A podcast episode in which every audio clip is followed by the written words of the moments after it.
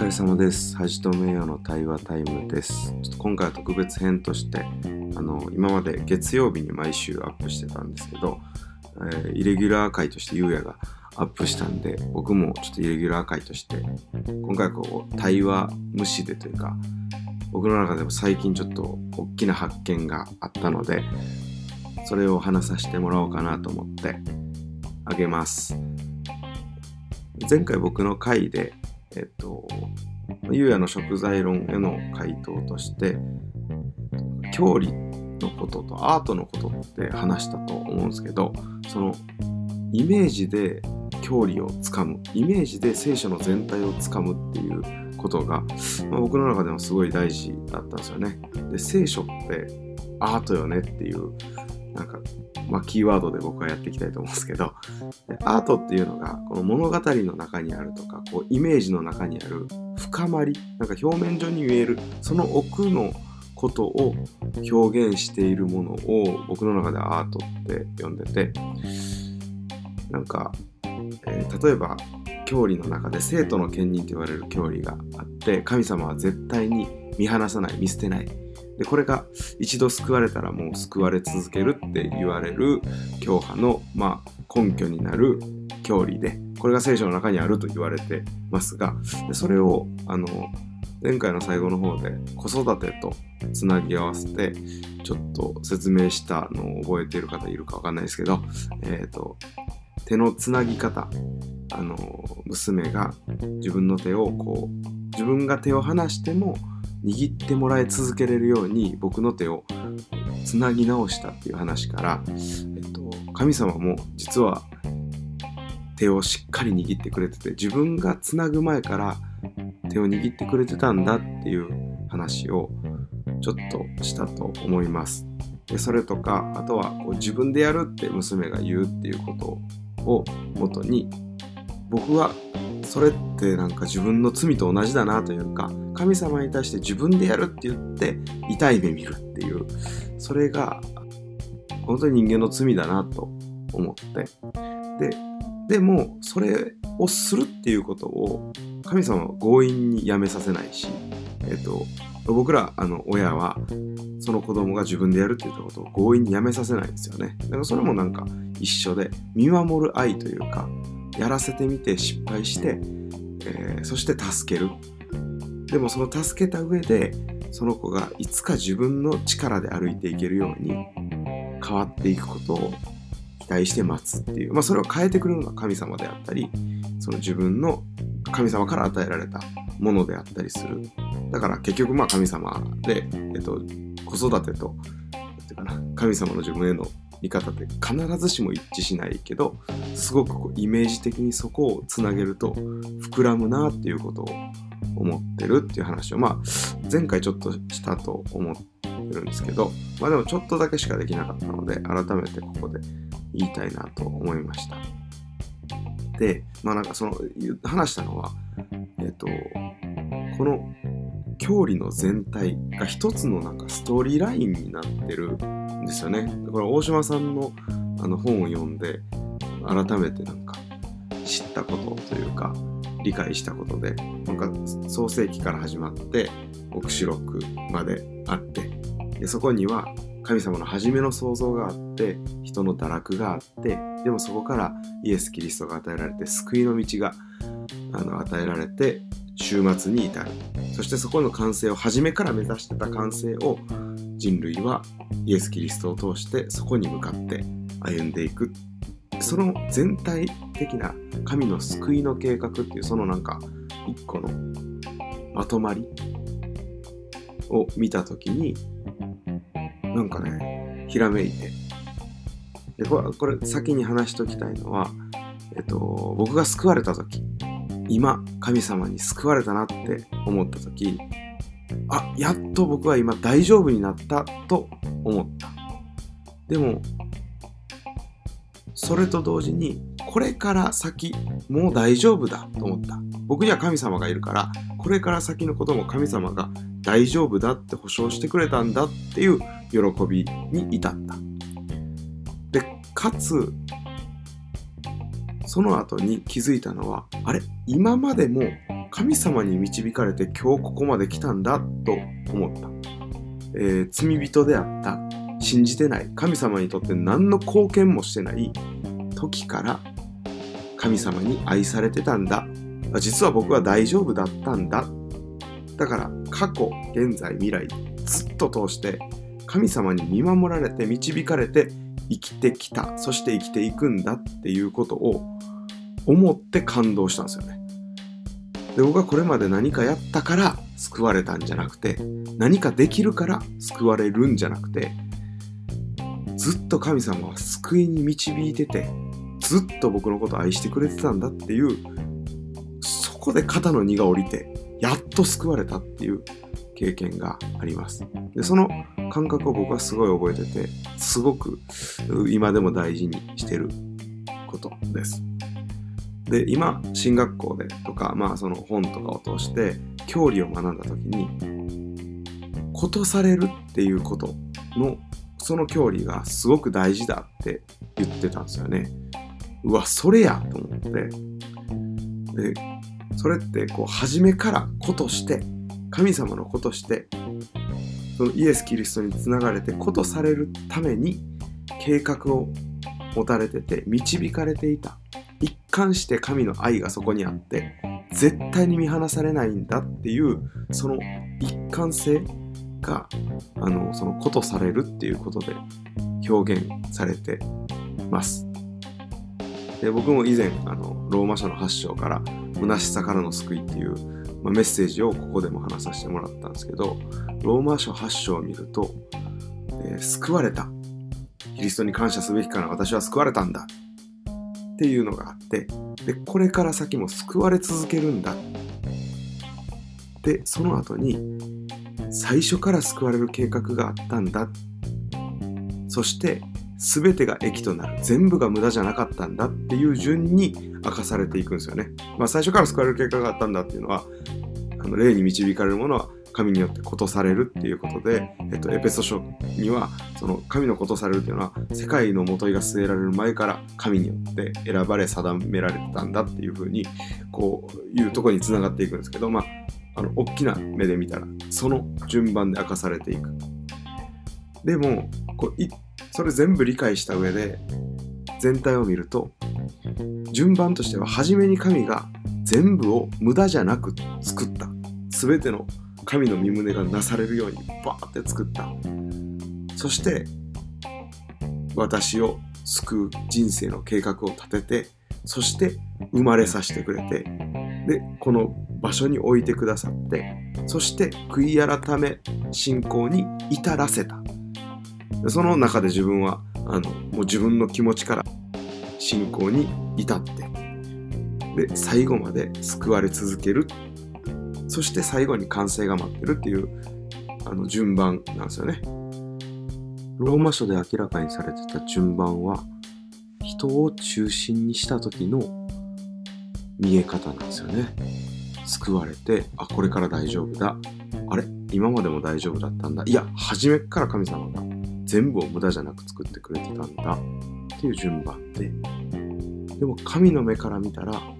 順番は実は逆ではないけど逆というか初めに計画があって私を計画してくれてそして作って信仰に至らせて完成に至らせるっていう神の目から見た時の順番がそれなんですよね。まさに、えっと、神によって発し神によってなり神によって至るっていうローマ書にあるあの御言葉通りだなっていうそこがなんかすごい美しいなって思うんですよね。で教理とか組織進学を今一つ一つ見ていってるとこうめんどくせえって思うけどことされたことそして神が初めにその計画を立てたっていうことを中心に全体を見るとめちゃくちゃ美しいストーリーになるんですよね。で生徒の権利っていう、まあ、教理があるけど、まあ、それはもうその途中の話でまさにその神がずっと見放さないっていうことを表しててそこに持っていくために教理の全体があるんじゃないかってぐらいこうそこにつながってる。あのずっと神は手を離されないってことですね。でそれでなんか僕が考えてたんですアートって言った時にその美しさを一つの美しい絵とか図に表せないかなっていうのを漠然と考えててなんかその全体的なバッてしたあの感じを一つでガッて表せたらアートやなと思ってで考えてたんですよ。である時ひらめいてこれが今日の本題なんですけど。皆さんあの血血にカタカナの血に丸という漫画をご存知ですかね。僕は血好きなんですけど。血って、えっと、どういう漫画かっていうとそう、えー、天動説って言って地球が中心で天が動いてるっていう考え方が昔あったと。でそれはもうキリスト教のいわゆる聖書からこう解釈するっていうもとでその科学の方にそれを言ってた。だからキリスト教が中心となって進めてた論ででそれを否定したらあの教会から、まあ、異端とされて殺されるっていう時代があったと。でそれに対して地動説を唱えていった人たちの戦いが描かれてるあの漫画なんですよね。でそれは教会の堕落もあるしあの間違いもあってで地自体はもちろんフィクションなのでそれが全部史実に基づいてるかわからないけどそのストーリーの中では本物の信仰ってこうなんだっていうことがこうなんか堕落した信仰に対して突きつけられていくような、えっと、その真理に生きるそして死んでいくっていう姿がそこで描かれるんですよね。でそれめちゃくちゃかっこいいしめっちゃおもろいんですけどぜひ読んでほしいんですけど。で、えっと、その中で、えー、一つあの印象的だったのが、えっと、天動説でいろいろ計算していくとその一つの図その天体の図というのがすごい煩雑で、えーと、くるくるくるくる回ってたりこうくるくる回ってるのは一緒か。あのなんか交差してたりなんていうんかななんか煩雑な図になるんですよねでその図を持ってえっと、証明ある程度されてたことがで教会側からはこの世界は堕落して汚いんだからこう美しくなくて当たり前なんだみたいな論があったと。これもちろん地位で言われてることで背景知らないですけどね。でも地動説の人たちはいやいやこの世界も神に作られて美しいはずだっていう理念のもとで調べていくとあれ？太陽が中心なんだって。で太陽を中心として天体を考えていくといろいろ観察した結果美しい太陽を中心とした円が重なって水金地下木特典海の円が重なっていって美しい一つの図ができるっていう、まあ、話なんですよね。で僕はこれまさしく神学の話だと思ったんですよ。あの地球が中心なんじゃなくて太陽が中心だったそうやって図を描くと一つの美しい図になるっていうことが人間が中心じゃなくて神を中心として考えると一つの美しい円が生まれていくそして宇宙全体は神によって包まれているっていう風に見えるなぁと思って。でその初め神の創造から始まって神の選びから始まってそして子とされて生まれてきてその後で人生の中で神に立ち返る時がある。神の愛を知る時がある。そしてその後は成果されていく。その成果されていく中でどんどんどんどん神を知っていく。そして自由になっていく。そして神に至る。本当の神の姿。本当に神に近い、えっと、存在としてというよりは関係性として近いところに至る。その過去今未来全てが神の計画で見守りに覆われているっていうことがわかる。そして全てに意味があり全てが無駄じゃない。ということがわかる。全て神に覆われていたんだっていうことがわかるっていう美しい一つの図になるっていう流れとかがバチって合うなと思っててこれめっちゃおもろいなと思ってるんですよね。でもまあ僕は一枚の絵で描けないというかその人間中心として考えててその時には煩雑に見えるあのごちゃごちゃして見えるあれなんで私救われたんやろ？なんで神はこの時こうしたんやろ？って見えることが神中心にした時にすっごい美しいストーリーラインを描くっていうところそのなんか流れも含めてこの感動なんですよね。でそれをなんか一枚の絵に表すのまだ僕の中ではできてないんですけど。こに全てに意味があり全てが無駄じゃないっていうことが見えてくるんですよね。で僕らが今生きてて正しくないことをずっとしてるけど俺たちは罪人だから。でも神の目からはそれは意味があること。正しくないけど無駄じゃないことなんですよね。でそこの感動がこれでなんか伝わるのかなと思いながらあの語ってますけどまたこうゆうやと対話タイムの時に深掘りしていただければなと思ってます。でもう一つあのもう一つあってでこのストーリーのラインでことされて生まれてそしてか罪を犯してでもその罪を犯す中で神に立ち返るっていうことを知って神の愛を知ってそしてその後も見放されずにずっとこう共に歩んでいくそして完成に至るっていうことと子育てがすごくリンクするっていうことにも気づいたんですよ。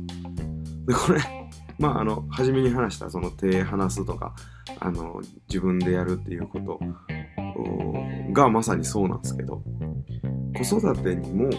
えっと、出産があってでそれがなんか僕の中ではあの初めに天と地が創造されたって想像とあの通ずるなと思ってて出産があってで僕ら出産の準備するんですよね。そこに赤ちゃんが生まれてくる時準備する。でそれと神様がエデンの園を用意してくれたっていうことはすごいリンクするなと思って。そして生まれた後は赤ちゃんと協力して成長していくんですよね。だから親も赤ちゃんも一緒に頑張って赤ちゃんの成長のために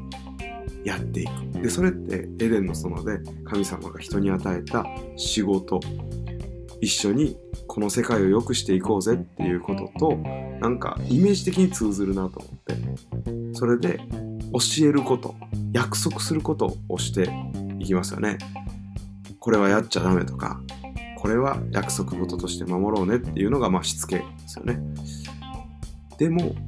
まあ、子供はそれを守れないと。もちろんその守り続ける能力もないしそして失敗をする。もうそこら辺はこう堕落とはちょっとあの壮絶さが違う言いますけど失敗をして、まあ、怒られることもあると。怒られたら一瞬離れるけど、また帰ってくるんですよね。で、帰ってきて、で、また、まあ、自分でやるとか、ほっといてとか言って、自分でやる。でその中で失敗して学んでいく。あ、これは助けが必要なんだとか、これは自分でできるんだ。助けが必要だったけど、自分でできるようになっていくんだっていうことを学んでいくんですよね。で、まあ、その路線で行ってあの聖書の中の